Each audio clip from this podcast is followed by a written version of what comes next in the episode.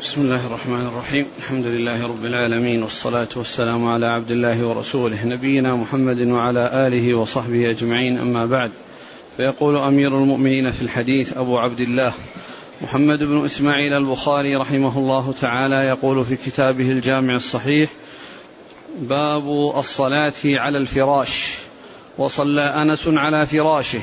وقال أنس كنا نصلي مع النبي صلى الله عليه وسلم فيسجد أحدنا على ثوبه نعم.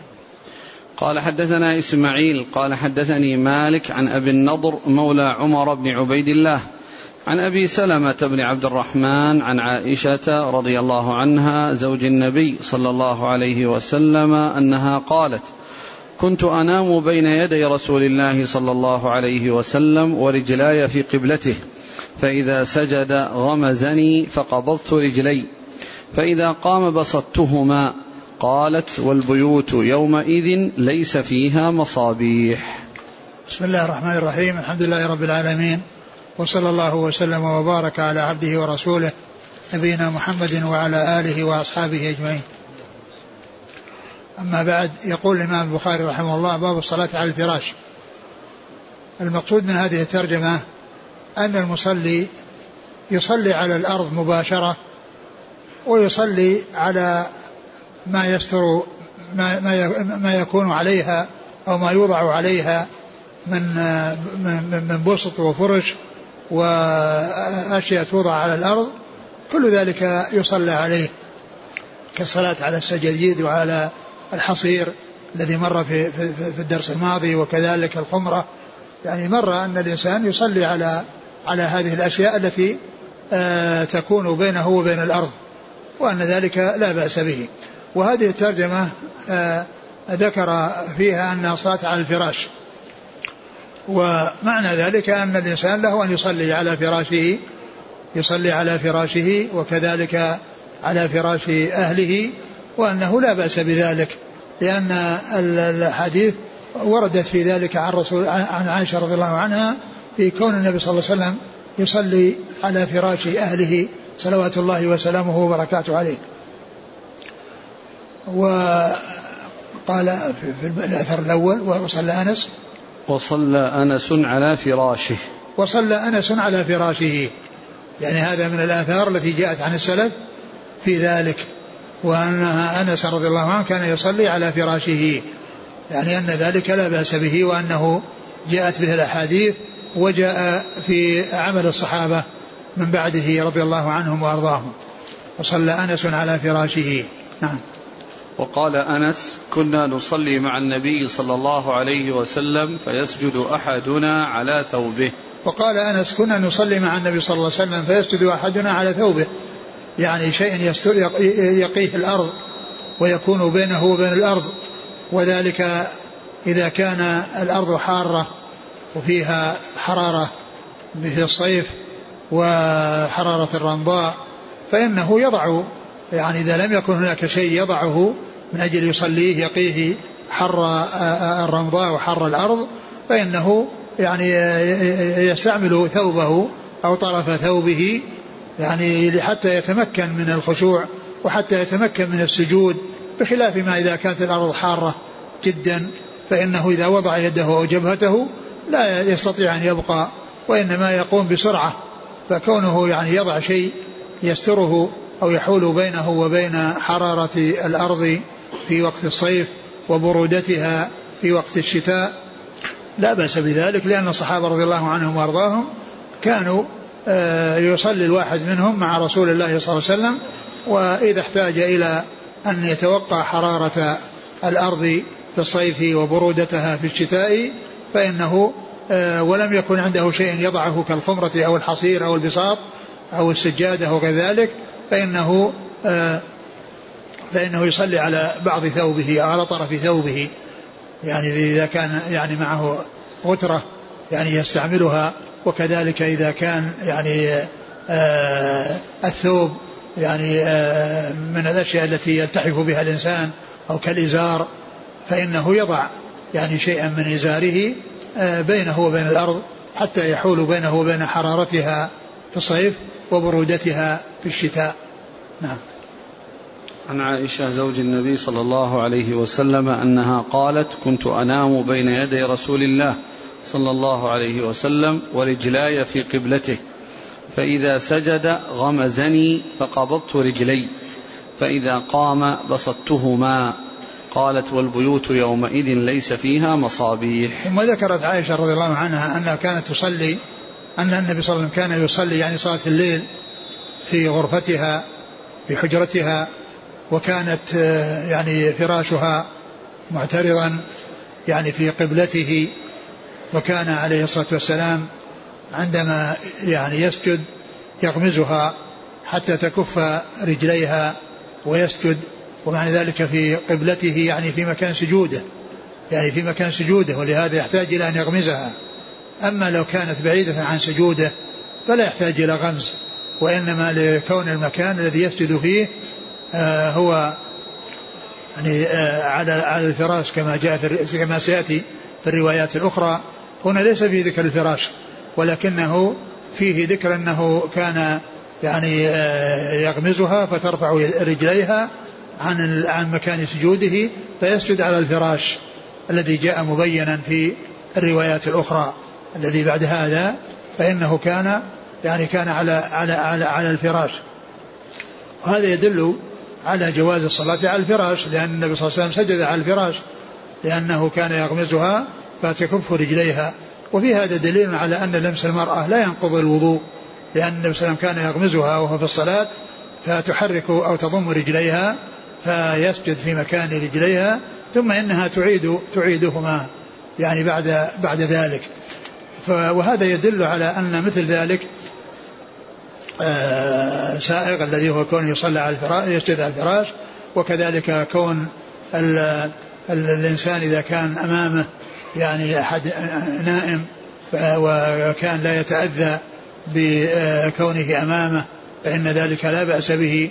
والرسول عليه الصلاة والسلام إنما كان يغمزها من أجل تكف رجليها ليسجد في مكان في مكان رجليها الذي هو مكان سجوده عليه الصلاة والسلام. ثم آه، قال وقالت والبيوت يومئذ ليس فيها مصابيح. وهذا يدل على أن على أن ذلك كان في ظلام وأن البيوت لم تكن فيها مصابيح في ذلك الوقت وأنهم بعد ذلك كانوا يستعملون المصابيح. ثم إن قوله صلى الله عليه وسلم قولها والبيوت يومئذ ليس فيها مصابيح يدل على بطلان ما يقوله بعض الذين يغلون في رسول الله صلى الله عليه وسلم من الخرافيين والذين يقولون إن الرسول صلى الله عليه وسلم لا ظل له لأنه نور وإذا مشى في الشمس ما يكون له ظل لأنه نوره يقابل نور الشمس فلا يكون له ظل. هذا كله كلام باطل وهذا الحديث يدل على بطلانه. لأن قوله والبيوت يومئذ ليس فيها مصابيح لو كان الأمر كما يقولون وأنه نور يعني حسي يستضاء به لكانت المصابيح لكان النور موجود وترى ويرى يعني يراها.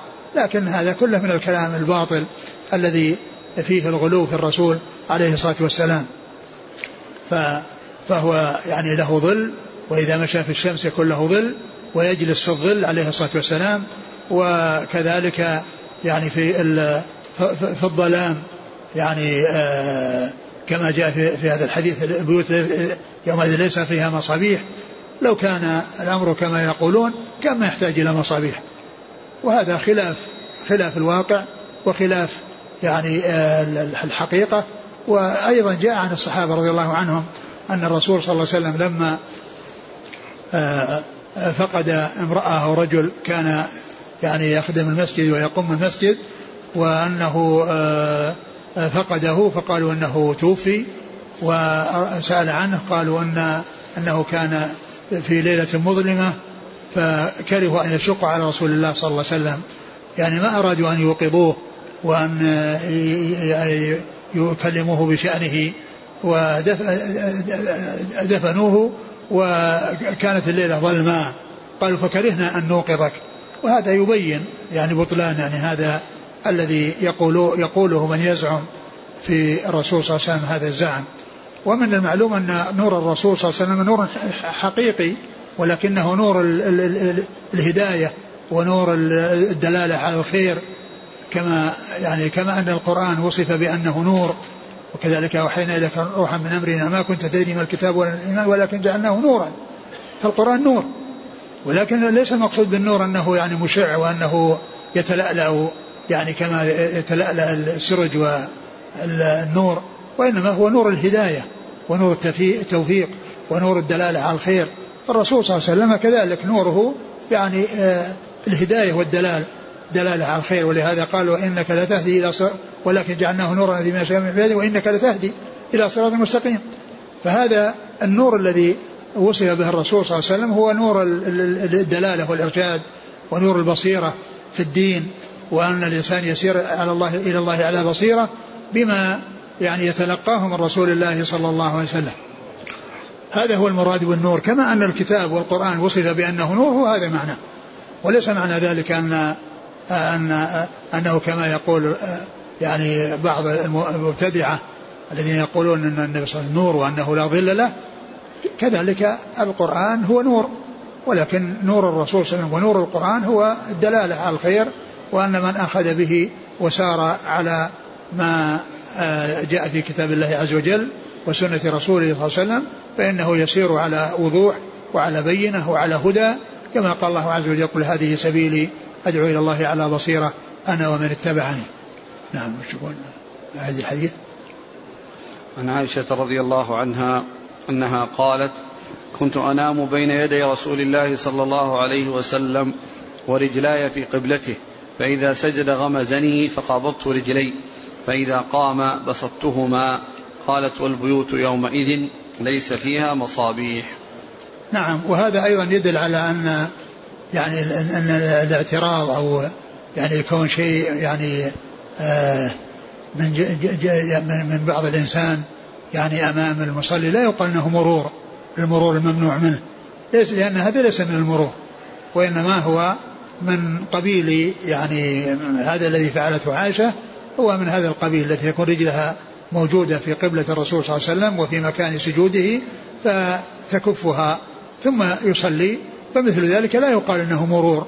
الحديث التي وردت في النهي عن المرور بين يدي المصلي آه يعني ليس ليس هذا من هذا القبيل فهو يدل على آه جوازه وعلى صحته. وكذلك لو أن الإنسان يد مد يده أمام المصلي لحاجة فإنه لا يقال فيه مرور. لا يقال فيه مرور لو أن الإنسان مد يده يعني أمام المصلي لحاجة تقتضي ذلك لا يقال أنه مر. فهكذلك هذا الذي حصل في هذا الحديث عن عائشة رضي الله عنها في آه، مد رجليها في قبلته وفي مكان سجوده صلى الله عليه وسلم. قال حدثنا إسماعيل بن عم مالك. نعم. بن أبي ويس نعم. عن مالك عن أبي النضر مولى عمر بن عبيد الله. نعم. عن أبي سلمة بن عبد الرحمن. نعم. عن عائشة. نعم. قال حدثنا يحيى بن بكير قال حدثنا الليث عن عقيل عن ابن شهاب قال أخبرني عروة أن عائشة رضي الله عنها أخبرت أن رسول الله صلى الله عليه وسلم كان يصلي وهي بينه وبين القبلة على فراش أهله اعتراض الجنازة. ثم ذكر هذا الحديث عن عائشة يعني يعني هو مثل الذي قبله إلا أن فيه يعني تنصيص على الفراش الذي نص عليه المصنف في الترجمة. قال أن النبي صلى الله عليه وسلم كان كان أن النبي صلى الله عليه وسلم كان يصلي. وهي بينه وبين القبلة وهي على بينه وبين القبلة. وهي بينه وبين القبلة على فراشه. على فراشه. على على فراش أهله. على فراش أهله. يعني الفراش الذي نائمة عليه وهي في قبلته وكان يغمزها كما في الحديث السابق. هنا نص على الفراش وأنه يسجد على فراش أهله يصلي على فراش أهله.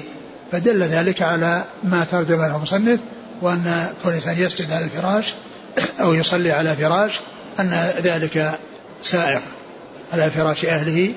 وش بعده؟ اعتراض الجنازة. اعتراض الجنازة مثل ما أن الجنازة تكون يعني أمام الذي يصلي عليها فهذا من جنسه. هذا من جنس ذلك لأن لأن لأنها معترضة كما بين ذلك ورجليها في قبلته معترضة على اعتراض الجنازة يعني كالجنازة التي يصلي عليها كالجنازة التي يصلى عليها. ومعنى ذلك أنها تكون من جهة اليمين وتذهب رجليها إلى جهة الشمال أمامه فإذا آه، سجد غمزها فكفتهما فصارت كلها عن يمينه وإذا آه، آه، قام يعني مدتهما فكانت يعني رجليها أمامه كاعتراض الجنازة. يعني معناه أن الجنازة كما أنه المصلي يكون رأسها من جهة يمينه وهو يقف عند رأس الرجل ووسط المرأة. فكذلك عائشة تقول إنها إنها معترضة اعتراض الجنازة. أي التي يصلى عليها كالهيئة التي تكون للصلاة على الجنازة. نعم. قال حدثنا يحيى بن بكير نعم. عن عن الليث بن سعد عن عقيل عقيل بن خالد بن عقيل عن ابن شهاب نعم. عن عروة عن عائشة. وهذا الإسناد آه، نصفه الأسفل آه، مصريون ونصفه الأعلى مدنيون. ومن ستة رواة. نصفه الأدنى أو الأسفل آه، مصريون والنصف الأعلى مدنيون. نعم. وفيه رواية الزهري عن عروة وهو يعني رواية تابعي عن تابعي لأن الزهري من صغار التابعين. قال حدثنا عبد الله قال حدثنا عبد الله بن يوسف قال حدثنا الليث عن يزيد عن عراك عن عروة أن النبي صلى الله عليه وسلم كان يصلي وعائشة رضي الله عنه معترضة بينه وبين القبلة على الفراش الذي ينامان عليه. ثم ذكر هذا الحديث وهو عن عروة أن عائشة كانت النبي كان يصلي على الفراش الذي كان ينامان عليه الذي كان ينامان عليه. وهذا أيضا يبين آه أن أن الصلاة على الفراش وأنه كان يصلي على الفراش. مثل الرواية الثانية السابقة إلا أن هذه الرواية آه يعني صورتها صورة المرسل لأن عروة يعني يحكي هذا حكاية وليس يرويه عن عائشة ولكن ال ال يعني هذا آه، لا شك أنه من قبيل المتصل والحديث الذي قبله وكذلك الحديث الذي قبله الاثنان الطريقان السابقتان كل منهما يدلان على اتصاله وفيه آه، يعني تنصيص على الفراش وأنه صلى الله عليه وسلم كان يصلي على الفراش كما جاء في الرواية الثانية من هذه آه، الروايات الثلاث. اقرأ عيد الحديث. كان عن عروة أن النبي صلى الله عليه وسلم كان يصلي وعائشة معترضة بينه وبين القبلة على الفراش الذي ينامان عليه. يعني هذا مثل الذي قبله ولكن صورته صورة مرسل ولكنه ليس بمرسل. لأن هذا إنما أخذه عن عائشة. لأن صورته أن, أن, أن هذا يعني آآ آه، آآ آه، إنما يكون ممن شاهد ذلك. ولكنه تابعي. لم يلقى النبي صلى الله عليه وسلم. ولكنه أخذه عن عائشة كما جاء في الروايات السابقة الموضحة لذلك. نعم. قال حدثنا عبد الله بن يوسف. نعم. عن نعم. عن الليث نعم. عن يزيد يزيد بن أبي حبيب. عن عراك. نعم. عراك بن مالك. مالك. نعم. عن عروة. نعم. الأسئلة جاءت أن الفرش الموجودة الآن التي على الأسرة سميكة جدا وبعضها إسفنجي بحيث أنه يعني لو سجد الإنسان غاص وجهه كله في في الفراش. الاحتياط أن الإنسان يصلي على الأرض وأن يصلي على شيء يعني يعني آه يعني يستقر عليه آه يستقر تستقر عليه يداه ورجلاه يداه ووجهه. هذا هو الأصل. فبعض أهل العلم منع من ذلك. يعني منع من ذلك. كان يعني يقول بالنسبة للرجلين يمكن ولكن بالنسبة للسجود يكون عرض جاء عن بعض السلف. والاحتياط لا شك أنه, أنه يكون يعني في شيء يعني يستقر عليه. نعم. آه بعض الإخوة يقول ألا يوجد ما يدل على النهي عن الصلاة خلف النائم؟ ما في شيء يدل عليه إلا إذا كان إذا إذا كان صلاة خلف النائم يعني ليس فيها يعني آه ليس فيها إشكال وإنما الإشكال إذا كان سينشغل به أو يحصل منه حركات تشغله أو يعني يحصل منه شيء يعني يعني ينشغل به هذا لا يفعل. وأما إذا كان آآ آآ لا يحصل منه شيء من هذا وهذا المحذور يعني زائل فإن هذا هو الذي حصل من رسول الله صلى الله عليه وسلم مع عائشة رضي الله عنها كما في هذه الأحاديث. قال رحمه الله تعالى باب السجود على الثوب في شدة الحر. وقال الحسن كان القوم يسجدون على العمامة والقلنسوة ويداه في كمه. نعم. قال حدثنا أبو الوليد هشام بن عبد الملك قال حدثنا بشر بن المفضل قال حدثني غالب القطان عن بكر بن عبد الله عن أنس بن مالك رضي الله عنه أنه قال كنا نصلي مع النبي صلى الله عليه وسلم فيضع أحدنا طرف الثوب من شدة الحر في مكان السجود. ثم ذكر هذه الترجمة باب السجود على الثوب في شدة الحر. السجود على الثوب في شدة الحر.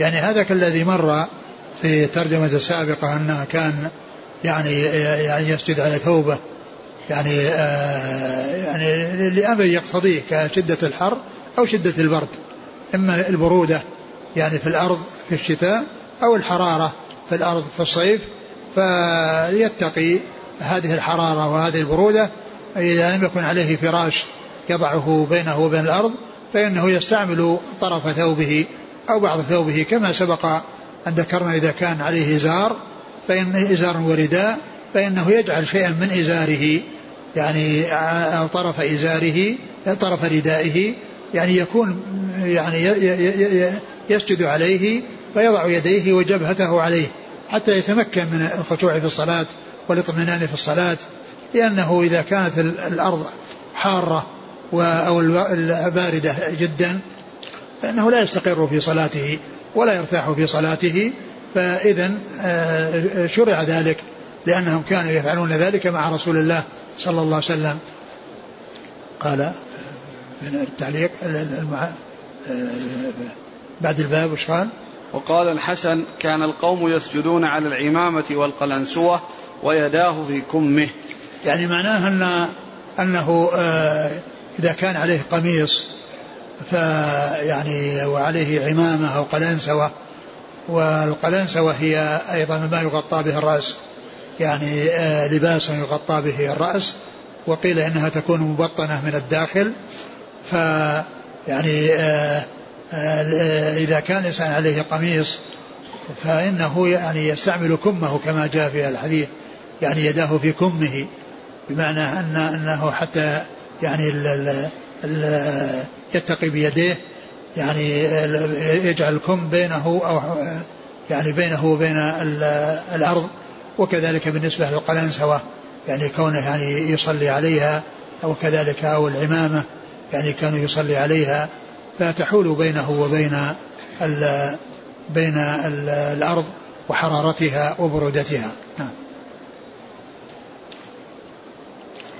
عن أنس قال كنا نصلي مع النبي صلى الله عليه وسلم فيضع أحدنا طرف الثوب من شدة الحر في مكان السجود. نعم يعني هذا أخبر أنهم كانوا مع النبي صلى الله عليه وسلم وأنهم يصلون وراءه وكان الحر يعني الأرض حارة وفيها حرارة فكان الواحد منهم يضع طرف ثوبه على مكان سجوده يعني بحيث يعني يكون تكون يداه ووجهه على طرف ثوبه وهذا مثل الرداء كما ذكرنا مثل الرداء فإنه الإنسان يضعه يعني أمام في مكان سجوده ليتقي به الحرارة. نعم. قال حدثنا أبو الوليد هشام بن عبد الملك طيالسي. عن بشر بن بشر بن المفضل نعم. عن غالب القطان نعم. عن بكر بن عبد الله نعم. عن أنس بن مالك نعم. يقول فضيلة الشيخ في بعض كتب المذاهب الفقهية أن المرء لا يسجد على شيء متصل به يتحرك بحركته وهذا يشمل العمامة التي على رأسه مثلا فهل هذا الاشتراط صحيح؟ فيما يتعلق بكون الإنسان يسجد على طرف ثوبه يعني في كمه وكذلك في هذا جاء عن جاء عن السلف وبعضها جاء في هذا الحديث الذي فيما يتعلق بالنسبة يعني كونه في كمة وطرف طرف ثوبه. جاء في حديث عن الرسول صلى الله عليه وسلم. الدليل دل على هذا. هل يجوز للإنسان أن يرخي الطاقية ويسجد عليها في الحر؟ يمكن. نعم. يقول ألاحظ بعض الناس إذا سجد وضع طرف شماغه حتى ولو كان في المسجد فراش. هذا غلط. هذا, هذا غلط هذا. هذا من الغلط لأنه لا حاجة إلى ذلك. لا حاجة إلى هذا ما في حر ولا برد. ما في حرارة في الأرض ولا برودة. وإنما كانوا يفعلون ذلك للحاجة. أما هنا لا حاجة إلى ذلك. لا حاجة إلى ذلك. نعم. يقول يتأذى من رائحة الفراش أو من خشونته. على كل يعني ال ال الخشونة يعني كونه يعني خشن وهذا السجاد ما فيه يعني يسجد عليه يعني سهل ولا في مشقة والإنسان لا يعني يحصل منه التكلف والتنطع وإنما يعني يصلي كما يصلي الناس. وما أكثر الناس الذين لا يستعملون هذا وما أندر الناس الذين يفعلون هذا. قال رحمه الله تعالى باب الصلاة في النعال. قال حدثنا آدم بن أبي إياس قال حدثنا شعبة قال حدثنا أبو مسلمة سعيد بن يزيد الأزدي. قال سألت أنس بن مالك رضي الله عنه أكان النبي صلى الله عليه وسلم يصلي في نعليه؟ قال نعم. ثم ذكر باب الصلاة في النعال. باب الصلاة في النعال. لما ذكر ما يتعلق بكون الإنسان يضع بينه وبين الأرض شيء أو يصلي على شيء يستره عن الأرض في مكان سجوده وفي يديه كالفراش وكطرف الثوب وما إلى ذلك ذكر ما يتعلق بالرجلين وهما النعلان وكذلك الخفاف وذلك أن الإنسان آه، يعني آه، يكون بينه وبين رجليه شيء يقيه الأرض كما أنه يكون بين مقدمه في يديه ووجهه شيء يحول بينه وبين الأرض فكذلك أيضا يكون في رجليه إذا كانت الأرض حارة أو باردة وعليه النعال فإنه يتقي بحرارتها في رجليه في نعليه وكذلك عند سجوده لأنه كذلك على الخفاف يعني معناه أنه ستر رجليه أو ستر يعني شيئا من رجليه بحيث أنه يكون بينها بين بين رجليه وبين الأرض حاجز كما أنه في مقدمه في الأبواب المتقدمة يعني يجعل شيء يحول بينه وبين حرارة الأرض وبين برودتها وكذلك في رجليه يجعل بينه وبين الأرض شيء يسترها كالنعلين والخفين وقد جاء عن النبي صلى الله عليه وسلم أنه فعل ذلك وأنه كان يصلي في نعليه كما في الحديث وجاء فيه المخالفة لأهل الكتاب والمخالفة لليهود بأن أن الناس يصلون في نعالهم. ومن المعلوم أن الصلاة في النعال إنما يحتاج إليها يعني في فيما إذا كان هناك أمر يقتضي ذلك. أما بالنسبة للأماكن المفروشة والأماكن التي مساجد ما ينبغي الإنسان أن يدخل في نعليه وأنه يعني يصلي بهما وإنما يصلي في الأرض التي تحتاج فيها إلى أن يستعمل النعلين كأن يكون في أرض أو كان في أرض باردة أو يعني سواء يعني مبلطة أو غير مبلطة ويحتاج أو الأرض في حرارة الشمس فيستعمل النعلين من أجل الحرارة ويستعمل ما يقي وجهه ويديه من ثيابه أو من سجاد يكون معه فإن ذلك آه، لا بأس به. وقد جاء عن النبي صلى الله عليه وسلم الأحاديث الدالة على الصلاة في النعال لكنها لا يقال أنها تتخذ في كل شيء وأن الناس يأتون للأماكن النظيفة في المسجد أو الفرش فيعني يمشون عليها بنعالهم وقد يكون فيها معها شيء من الغبار أو شيء من الوسخ. كما أن الناس في بيوتهم يعني كثيرا ما يعني يتركون النعال يعني خارج المكان المخصص للجلوس فكذلك بالنسبة للمساجد لا يستهينون بها ولكن عند الحاجة وعندما يقتضي الأمر ذلك فإن فإن الأمر الإنسان يفعل هذا وقد جاءت السنة بذلك لكن لا تفعل في كل شيء يعني فيما يكون فيه ضرر وفيما فيه يعني آآ آه، آآ آه، توسيخ المسجد أو الحاق يعني شيء فيه يكون لا ينبغي. نعم. عن إيش؟ عن الصحابي؟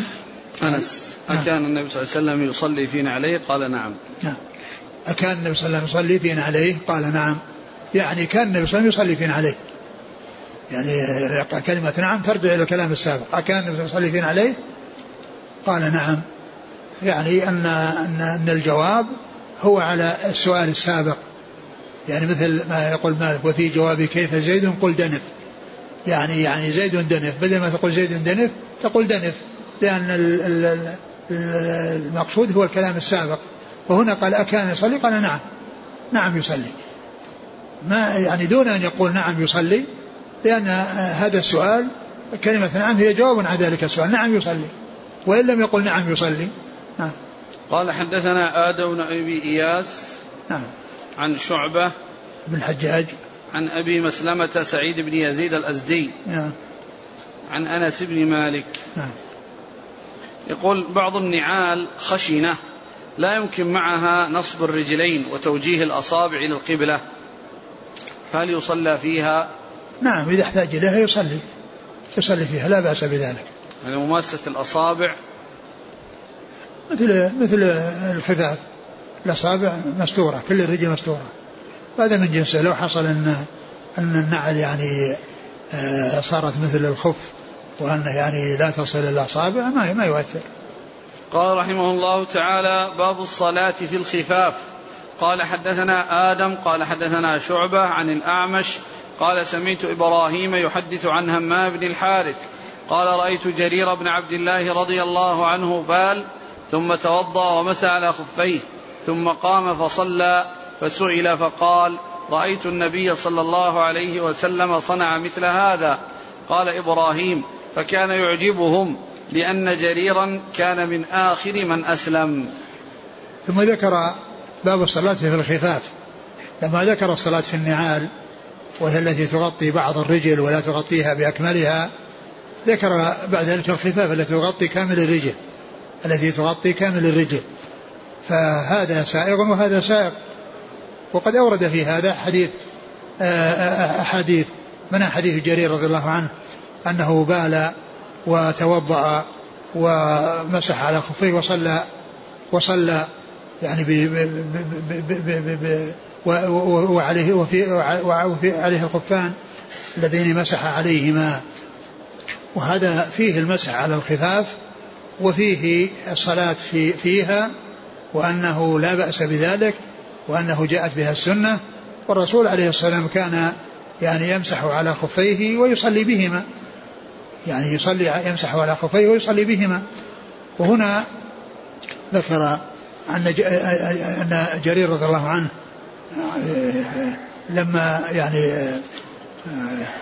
قال في آخره كان يعجبهم. لأن لأنه كان من آخر من أسلم. لأنه من آخر من أسلم. يعني أنه أن آية المائدة التي فيها ذكر المسح على الرجلين فامسحوا برؤوسكم وأرجلكم وفي قراءة بأرجلكم. وسبق أن عرفنا أن هذه القراءة من أهل العلم من حملها على قراءة الكسر المقصود بمسح الخفين وقراءة على قراءة الكسر المقصود بمسح الخفين. فتكون إحدى القراءتين دالة على غسل الرجلين وهي قراءة الفتح وقراءة الكسر دالة على المسح على الخفين. وذلك أن, أن وجابر قال أن جرير قال أن أنه إنما سمع بعد المائدة فكان يعجبهم هذا لأن فيه ثبوت المسح على الخفين لأن لأن لأن يعني لو كان قبل ذلك يمكن أن يقال أن آية المائدة ناسخة ولكن هذا حصل بعد نزول المائدة. ودل هذا على أن هذا حكم ثابت وأنه مستقر وأن ذلك أنه حصل فعل جابر جرير رضي الله عنه بعد نزول هذه الآية وأن وأنه أسلم بعد بعد المائدة ففعله هذا يدل على أن هذا الحكم ليس بمنسوخ. يعني بعض الناس يعني يعني بعض الفرق الضالة يقولون أن أن الخفين لا يمسح عليهما ولهذا يأتي في كتب العقائد التنصيص على هذه المسألة من أجل بيان مخ... أنه في مخالفة للفرق الضالة. قال ويرون غسل الرجلين ومسح الخفين في الحضر والسفر كما جاء في الأثر. يعني فهم ينصون عليها في كتب العقائد من أجل أن بعض الفرق الضالة آه تنكر يعني ما دلت عليه الأحاديث الكثيرة في آه المسح على الخفين. ولهذا يذكرون في كتب العقائد إشارة إلى بعض هذه الفرق الضالة. فهم يرون غسل الرجلين لا مسحهما ويرون المسح على الخفين كما جاءت به الأحاديث عن رسول الله صلى الله عليه وسلم. فإذا قول جابر جرير لما أسلمت بعد المائدة يعني معنى ذلك أنه آه أن أن أن أن أنه ليس آه آه هذا الحكم متقدم وأنه نسخ بآية المائدة التي فيها ذكر ذكر الغسل أو المسح على اعتبار أنهم يعني يرون المسح على على بدل الغسل. بعض الفرق الضالة تأتي بالمسح بدل الغسل. فهم لا يمسحون على الخفاف ويمسحون على الأرجل المكشوفة على ظهور القدمين. على ظهور القدمين. وكما قلت بعض أهل العلم يقول إن المقصود بقراءة الكسر تدل على مسح الخفين. والفتح غسل الرجلين والقول الآخر أن المراد بالغسل بالمسح المقصود به الغسل الخفيف على قراءة الكسر فيراد بها الغسل الخفيف لأن الإنسان عندما يتوضأ ويقتصد في الماء حتى لا ينتهي قبل أن يصل الرجلين فلا يكون استفاد من الوضوء فيقتصد وإذا ما بقي للرجلين يصب الماء لأنه خلاص انتهى. فجاء يعني ذكر الغسل الخفيف للرجلين آه، على يعني المقصود به المسح الذي هو غسل خفيف وليس المقصود به المسح الذي هو على آه، رأس على ظهر القدم والكعب المقصود به العظم الناتئ في ظهر القدم عند هؤلاء الضلال وأما في على ما عليه أهل السنة والجماعة هو الحق. أن كل رجل لها كعبان كل رجل لها كعبان. نعم. على اليمين والشمال. نعم.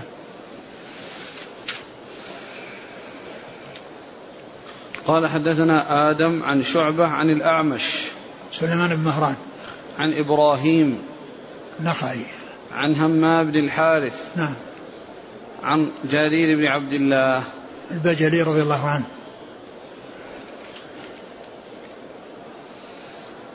قال حدثنا إسحاق بن نصر قال حدثنا أبو أسامة عن الأعمش عن مسلم عن مسروق عن المغيرة بن شعبة رضي الله عنه أنه قال وضأت النبي صلى الله عليه وسلم فمسى على خفيه وصلى. ثم ذكر حديث المغيرة وقد سبق أن مر حديث المغيرة وأن أنه وضأ الرسول يعني أنه أفرغ عليه.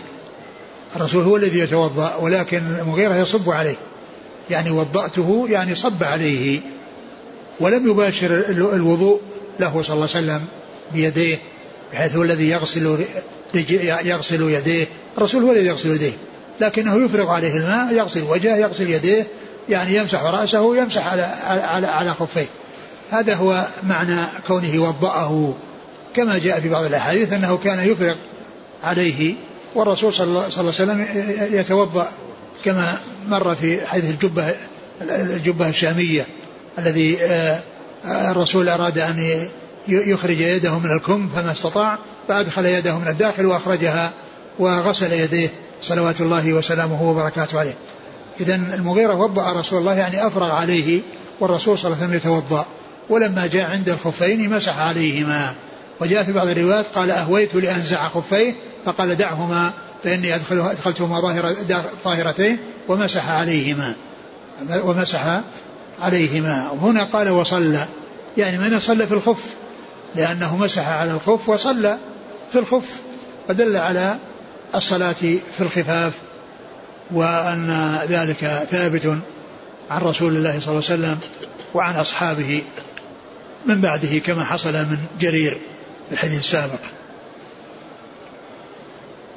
قال حدثنا إسحاق بن نصر. نعم. عن أبي أسامة. حماد بن أسامة. عن الأعمش عن مسلم. هو أبو الضحى بن صبيح أبو الضحى نعم. عن مسروق. بن الأجدع. عن المغيرة بن شعبة. نعم. قال رحمه الله تعالى باب إذا لم يتم السجود. قال أخبرنا الصلت بن محمد قال أخبرنا مهدي عن واصل عن أبي وائل عن حذيفة رضي الله عنه أنه رأى رجلا لا يتم ركوعه ولا سجوده فلما قضى صلاته قال له حذيفة ما صليت؟ قال وأحسبه. قال لو مت مت على غير سنة محمد صلى الله عليه وسلم. ثم ذكر باب إذا لم يتم السجود. إذا لم يتم السجود.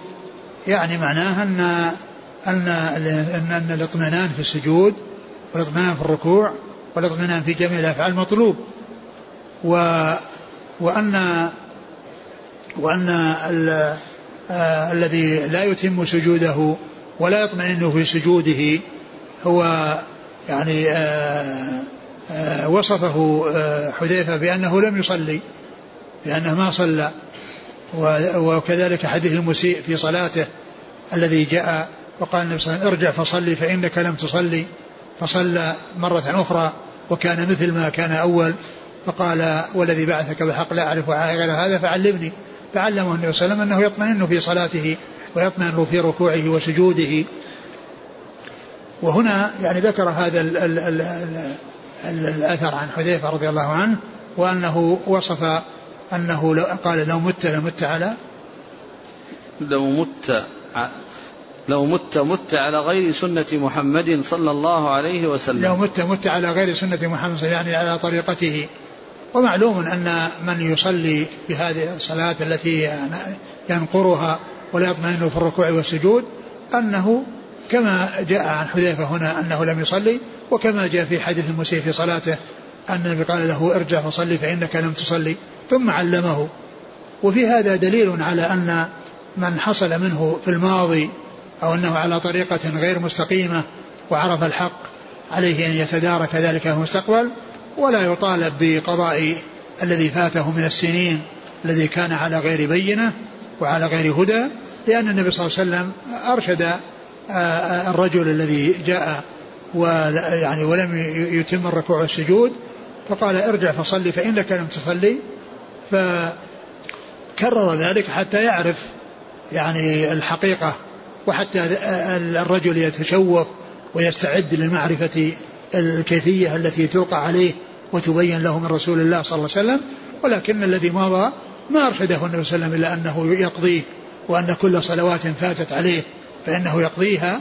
وإنما عليه أن يحسن في المستقبل وأن يصلح يعني في في في في, في يعني في في صلاة يعني في يحسن يحسن صلاته في المستقبل. وأما الأشياء التي مضت بحيث تكون كثيرة وقد يمضي عليه سنون فإن آه، فإنه لا يطالب ولكن يطالب بالإحسان في المستقبل. عن حذيفة؟ أنه رأى رجلا لا يتم ركوعه ولا سجوده. نعم. فلما قضى صلاته قال له حذيفة ما صليت؟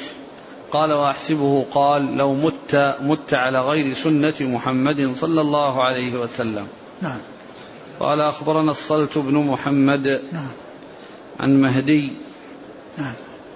ابن, ابن ميمون نعم. المعولي البصري نعم. نعم. عن واصل نعم. الأحدب. عن أبي وائل شقيق بن سلمة. عن حذيفة. ابن اليمان رضي الله عنهما. قال رحمه الله تعالى باب يبدي ضبعيه ويجافي في السجود.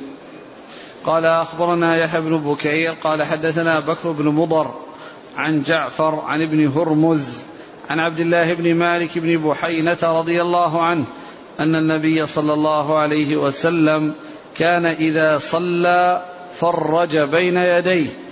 حتى يبدو بياض إبطيه. وقال الليث حدثني جعفر بن ربيعة نحوه. ثم قال باب يبدي باب يبدي ضبعي ضبعيه. أيوه. ويجافي في السجود. يعني باب يبدي ضبعيه. والمقصود بالضبع يعني آه، إبطه وما يتصل به من أعلى من أعلى العضد. يعني هذا ولهذا يقال في الحج للطباع. يعني كونه يجعل رداءه تحت إبطه. يعني هذا يسمونه الطباع لأنه متصل بالضبع. الذي هو الذي هو هذا المكان. الذي هو إبطه وما اتصل به من أعلى العضد. فكان في سجوده صلى الله عليه وسلم آه، يجافي بين عضديه ويبدي ضبعيه. يعني يبدي يعني داخل آه، إبطيه وما اتصل بهما. ويجافي وهذا بسبب المجافاة لأنه لو لم يجافي لاتصلت العضد بالجنب ولم يعرف يعني لم يرى الإبط ولا يرى ما اتصل بالإبط ولكنه كان يجافي. فهذا يدل على المجافاة في السجود وأن الإنسان آه، في سجوده يجافي لكن إذا كان بين الناس ومع الناس فإنه لا يؤذيهم بالمجافاة بحيث يعني يفعل شيء يؤذيهم وإنما يعني آه، على على الشيء الذي لا يحصل به أذى. وإذا كان منفردا وليس يصلي وحده فإنه يجافي المجافاة حيث لا يؤثر على أحد. وأما إذا كان في صف فلا يعني يوسع يعني في ذلك بحيث أنه يضيق على من حوله وتبتعد الصفوف بعض الناس بعضهم عن بعض بسبب هذه المجافاة وإنما على الوجه الذي لا يحصل به إيذاء لأحد من الناس. نعم. قال أخبرنا يحيى بن بكير نعم. عن بكر بن مضر نعم. عن جعفر نعم. عن ابن جعفر بن ربيعة. نعم. نعم. عن ابن هرمز. عبد الرحمن بن هرمز الأعرج. عن عبد الله بن مالك بن بحينة. رضي الله عنه. يعني هذان البابان لو هما باب إذا لم يتم سجوده وكونه يجافي يعني عضديه هذه ليس لها علاقة في أبواب أبواب اللباس في الصلاة وأبواب سترة ستر العورة والزينة في الصلاة. لأن الأحاديث التي مرت كلها تتعلق بال ستر العورة وفي الزينة وكذلك الافتراش يعني الصلاة على على أشياء تكون بينه وبين الأرض. أما هذان البابان أو هاتان الترجمتان لا علاقة لهما بهذا. ثم إن المصنف سيعيدهما بنفس الترجمة وبنفس الأسانيد والمتون. يعني فيما يتعلق بصفة الصلاة. سيعيدهما في صفة الصلاة. والحافظ بن حجر يقول إن كثير من النسخ فيها في هذا الموضع يعني هاتان الترجمتان والحديثان. يعني في في في كثير من النسخ. وفي بعض النسخ يعني آآ آآ أنها لا توجد فيها أصلا في هذا المكان وهي موجودة في ذلك المكان. وقال إن هذا هو الأصوب ولعل هذا يكون عمل النساخ يعني وجود هاتين الترجمتين في هذا المكان لأن يقول لرواية المستملي وهي أضبط وهي أضبط من غيرها خالية من من من ذكر هاتين الترجمتين في هذا المكان لأنه لا علاقة لهما في في هذا الموضع. لا علاقة لهما في الافتراش ولا علاقة لهما في اللباس ولا علاقة لهما في ستر العورة ولا علاقة لهما في الزينة.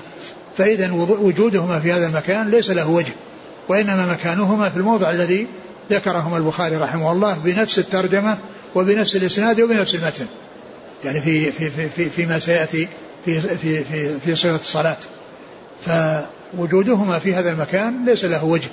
ثم قال إنه يمكن أن يعني يوجه وضعهما هنا على اعتبار أن أن أن الاطمئنان في الركوع ركن وهو مطلوب كما أن الشرط مطلوب لأن ستر العورة يعني من الشروط المطلوبة وكذلك الاطمئنان في الركوع والسجود هذا من الأركان التي لا بد منها. فهناك أركان لا بد منها وشروط لا بد منها من الشروط ستر العورة ومن الأركان الاطمئنان في الصلاة. فإذا آه، وجه إرادهما هنا يعني يحمل على هذا على على ما جاء في بعض النسخ. وأما فيما يتعلق بما يتعلق ب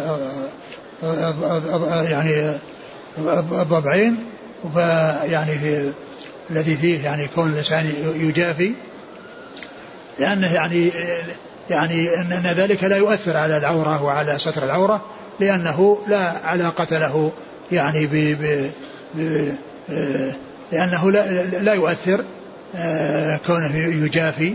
يعني لا لا يصير له تأثير يعني فيما يتعلق بالعورة. شوف كلام الحافظ إيش كان فيه. قال مناسبة الترجمة الثانية الإشارة إلى أن المجافاة في السجود لا تستلزم عدم ستر العورة فلا تكون مبطلة للصلاة. وفي الجملة إعادة هاتين الترجمتين هنا وفي أبواب السجود الحمل فيه عندي على النساخ بدليل سلامة رواية المستملي من ذلك وهو أحفظهم. والله تعالى أعلم وصلى الله وسلم وبارك على عبده ورسوله نبينا محمد وعلى آله وأصحابه أجمعين. جزاكم الله خيرا وبارك الله فيكم. ألهمكم الله الصواب وفقكم للحق. نفعنا الله بما سمعنا وغفر الله لنا ولكم وللمسلمين أجمعين. آمين. يقول حفظك الله هل المجافاة حتى في حق المرأة تجافي عن ضبعيها؟ يعني كثير من الفقهاء ذكروا أنها لا تحصل منها مجافاة ولا أعلم شيء يدل على آه، تمييزها عن الرجال والأصل هو التساوي بين الرجال والنساء في الأحكام حتى يأتي شيء يفرق. هذا هو الأصل التساوي بين الرجال والنساء في الأحكام حتى يأتي شيء يفرق. ولا أعلم دليلا يفرق على هذا. بعض الفقهاء قال إنها تتضام وأنها لا يحصل منها التجافي.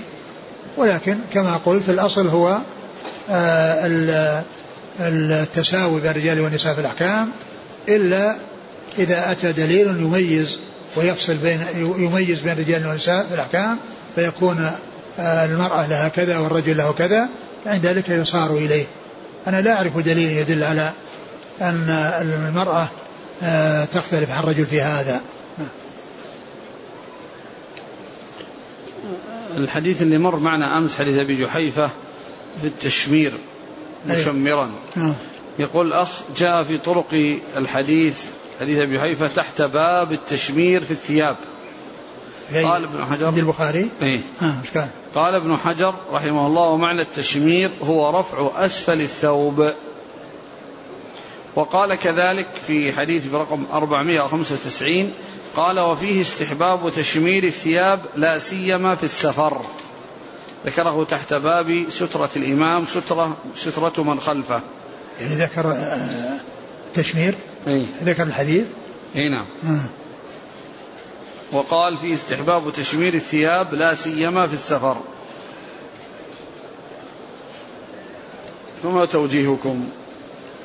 ما أدري إذا كان المقصود أسفل الثياب يعني حتى حتى يعني لا يصير ال حتى لا يصير ال ال الإسبال أو حتى لا يصير يعني ينزل أقول ينزل ال الإزار.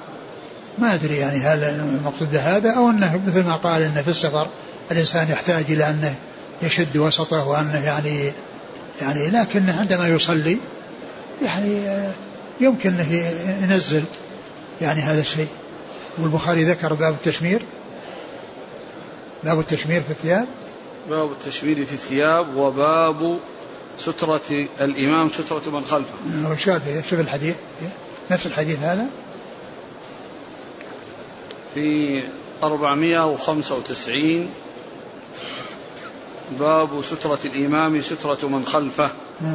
قال حدثنا أبو الوليد قال حدثنا شعبة عن عون بن أبي جحيفة قال سمعت أبي أن النبي صلى الله عليه وسلم صلى بهم بالبطحاء. وبين يديه عنزة الظهر ركعتين والعصر ركعتين تمر بين يديه المرأة والحمار. وين تشمير؟ في حديث آخر ولا إيش؟ قال الحافظ ابن حجر وفي رواية أبي العميس يصلح لك جاء بلال فآذنه بالصلاة ثم خرج بالعنزة حتى ركزها بين يديه وأقام الصلاة. وأول رواية عمر بن أبي زائدة عن عون عن أبيه قال رأيت رسول الله صلى الله عليه وسلم في قبة حمراء من أدم ورأيت بلالا أخذ وضوء رسول الله صلى الله عليه وسلم ورأيت الناس يبتدرون ذلك الوضوء ذلك الوضوء فمن أصاب منه شيئا تمسح به ومن لم يصب منه شيئا أخذ من بلل يد صاحبه. وفيها أيضا وخرج في حلة حمراء مشمرا. وفي رواية مالك بن مغول عن عون كأني أنظر إلى وبيص ساقيه. قال بعد ذلك وفيه استحباب تشمير الثياب لا سيما في السفر. هو ورد أنه لا يكف يعني شعرا ولا ثوبا ولكنه يمكن هذا إذا كان أنه, أنه في السفر أنه يحتاج إلى يعني إلى إلى التشمير وأن هذا وكان هذا حصل في السفر وأن المسافر قد يحتاج إلى يعني ذلك. ولهذا قال يعني ساقيه يعني كانوا مكشوفتين بسبب التشمير يعني كان ساقيه بسبب التشمير يعني بسبب أنه مرفوع. فيمكن إذا كان هذا يحمل على أنه السفر وأنه يعني يغتفر فيه ما لا يغتفر في غيره يمكن. يقول هل يجوز للمرأة أن تمسح على خمارها في الوضوء كما المرأة إيش؟ تمسح المرأة على على خمارها كما يمسح الرجل على عمامته؟ نعم إذا كانت أنها يعني نزعها يعني في مشقة عليها نعم مثل ما مثل ما مثل مسح العمام ما حكم تخصيص الإمام بسجادة غير فراش المسجد؟ أي زائدة عنه. لا وجه لإيجاد سجاجيد خارجة عن زيادة على فراش المسجد يعني لا للإمام ولا لغيره. يقول أنا ثقيل النوم فأجد صعوبة في الاستيقاظ لصلاة الفجر. فقررت أن لا أنام في الليل حتى أصلي الفجر وبعدها أنام. هل هذا يعتبر من التشدد والغلو في الدين؟ كونك تحيا تسهر الليل كله من أجل أنك تصلي الفجر اعمل على الله تعالى جعل الليل سكنا وجعل النهار لطلب الرزق والإنسان ينام في الليل ولكن من أجل أن يدرك صلاة الفجر وأن يقوم لها عليه أن ينام مبكرا. لأن الإنسان إذا نام مبكرا تمكن من القيام في آخر الليل عندما يأتي وقت الأذان وحذلك يضع المنبه. والمهم أن يأخذ حظه من النوم بالليل حتى إذا جاء وقت الفجر وإذا قد استوفى حظه من النوم يسهل عليه القيام. أما أن يسهر كثير من الليل وإذا يعني أقبل وقت الفجر يعني ينام هذا قد يشغله عن الصلاة. وهذا وهذا الانشغال في الليل يعني والسهر إن كان على طاعة وعلى عبادة وعلى يعني علم وعلى خير فهذا آه، آه، خير الإنسان وأما إن كان يستعمله في أمور تضرة فهذا على خطر عظيم.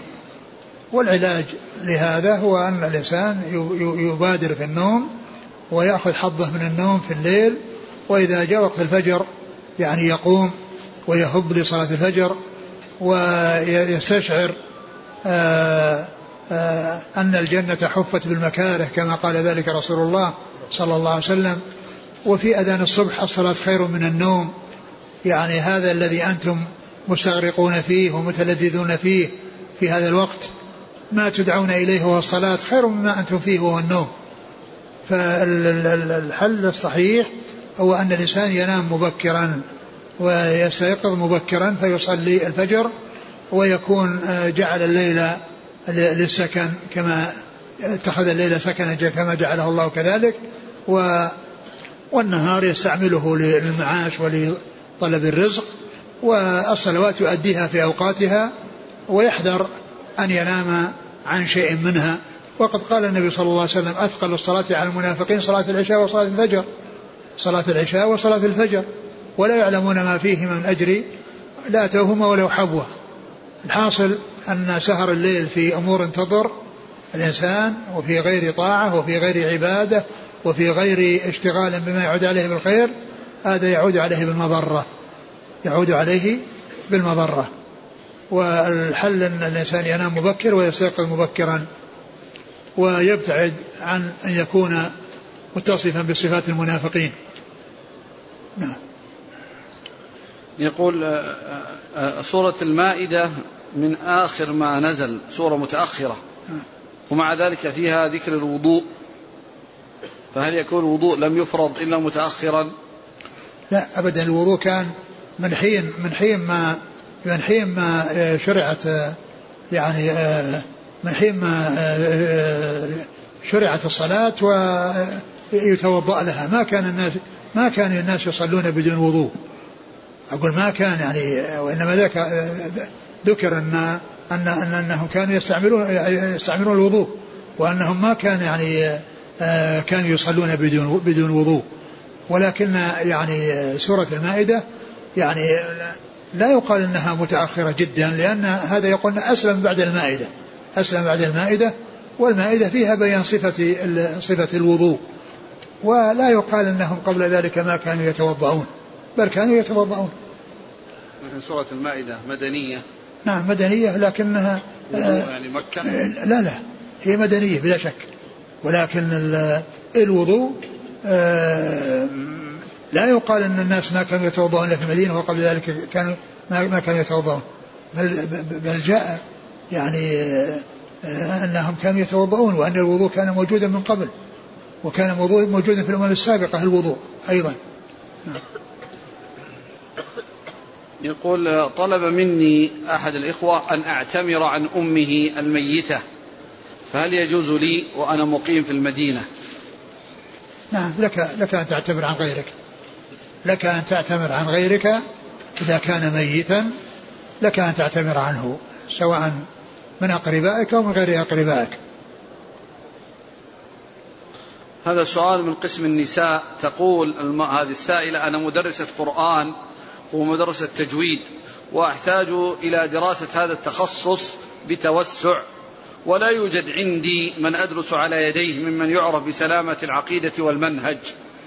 فهل يجوز لي أن أدرس على من عنده بعض المخالفات مع أني ولله الحمد أميز في هذه المسائل مسائل العقيدة والمنهج فقد درستها من قبل.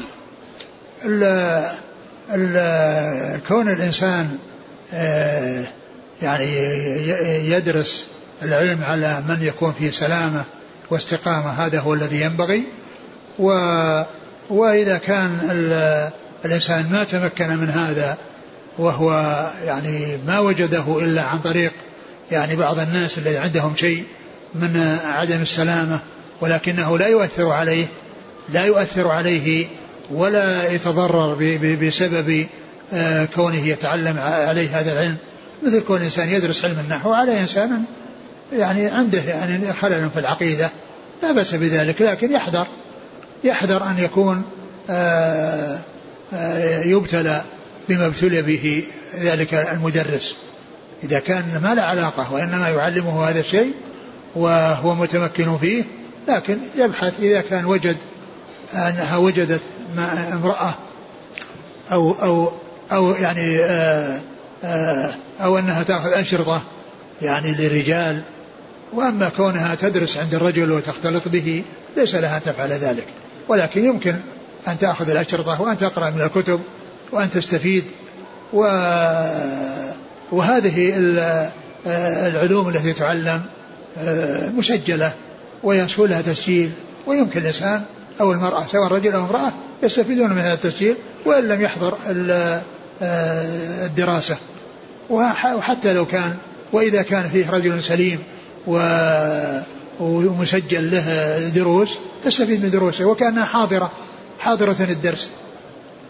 يقول فضيلة الشيخ رجل يعمل في شركة للحديد والبلاستيك ويقول بأن صاحب الشركة يدفع مالا للمعقب كي يرشيه بزيادة عدد في الفيز فيز العمال المستقدمين ثم هو يبيع هذه الفيز. هذا غلط. السؤال هل يلحق هذا العامل إثم حيث يعمل بهذه الشركة التي صاحبها عنده مثل هذه الأمور؟ يعني إذا كان أنه يعني واسطة وله دخل يعني في هذا يعني فلا يسلم. وأما إذا كان أنه ما له علاقة بهذا العمل يعني آه، فهو أخف. لكن كونه يشتغل عند جهة سليمة ليس عندها شيء من المحاذير هذا هو الذي ينبغي للإنسان. وإذا كان ما وجد غير هذه الشركة وما له علاقة بهذه بهذه الأمور وإنما هذه معصية يعني حصلت لصاحب الشركة وهو ليس له دخل فيها وليس في طريقها وليس من المشتغلين فيها فإنه آه، إذا لم يجد يعني آه، من هو أولى منه لا بأس أن يبقى لكن يبتعد أن يكون مشاركا له في هذا العمل المنكر الحافظ بن حجر أشار إلى هذه المسألة مسألة الوضوء فين؟ أنها موجودة في عند أول حديث في كتاب باب التيمم نعم. حديث انقطاع عقد عائشة رضي الله عنها نعم. قال واستدل على أن قال وفيه دليل على أن الوضوء كان واجبا عليهم قبل نزول آية الوضوء. ولهذا استعظموا نزولهم على غير ماء ووقع من أبي بكر في حق عائشة ما وقع. قال ابن عبد البر معلوم عند جميع أهل المغازي أنه صلى الله عليه وسلم لم يصلي منذ افترضت الصلاة عليه إلا بوضوء. ولا يدفع ذلك إلا جاهل أو معاند. ثم قال وفي قوله في هذا الحديث آية التيمم إشارة إلى أن الذي طرأ إليهم من العلم حينئذ حكم التيمم لا حكم الوضوء. قال والحكمة في نزول آية الوضوء مع تقدم العمل به ليكون فرضه متلوا بالتنزيل. وقال غيره يحتمل أن يكون أول آية الوضوء نزل قديما فعلموا به الوضوء. ثم نزل بقيتها وهو ذكر التيمم في هذه القصة وإطلاق آية التيمم على هذا من تسمية الكل باسم البعض. هذا سائل يقول آه، بنت فقدت أباها ورباها خالها تريد الزواج هل الخال يكون ولي؟ لا لا يكون ولي. إذا كان لها إذا كان لها من جهة أبيها أبناء عم فهم أولياؤها وإن لم يكن فالسلطان هو وليها.